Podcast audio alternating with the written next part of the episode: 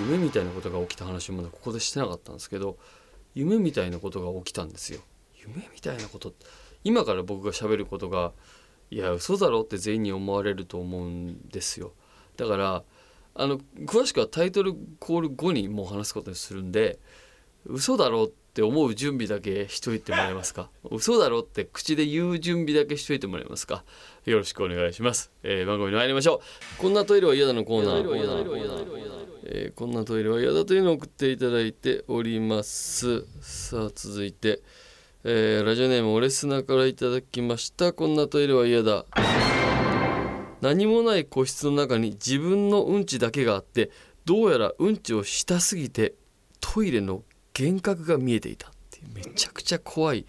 何もないところでしちゃったっていう。これただの野草の体験談になりますからね。野草は気をつけていただきたいですね。本当に。危ないですからね。うん。それ続いて。ラジオネーム青コーナー赤松からいただきました。こんなトイレは嫌だ。大迫力を感じるためにうんこ用 3D メガネが置いてある。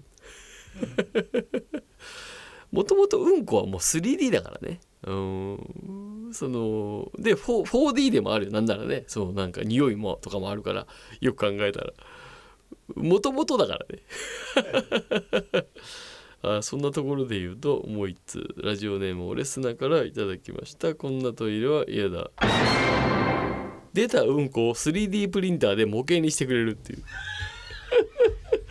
いや最近の 3D プリンターって本当に相当巧妙だから同じような色で同じような形のできるだろうね。下手したら匂いもあれに近づけた匂いのもので作れんじゃない？うん。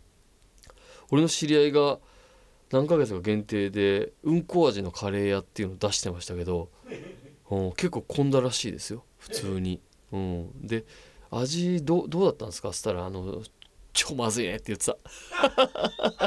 でも厳密にマジでうんこの味を再現したんですよその人が。もうでなんか分析してそのその人もうなんか超優秀な大学出てるからその化学式みたいなやつで全部この味とかも全部こうやって何と何を混ぜるとこのどのぐらい近いとか匂いも込みで。やってたな。えーということで、えーこんなトイレはユダのコーナーでした、えー曲に行きましょう。工事岩川で「ストップ・ザ・トレイン」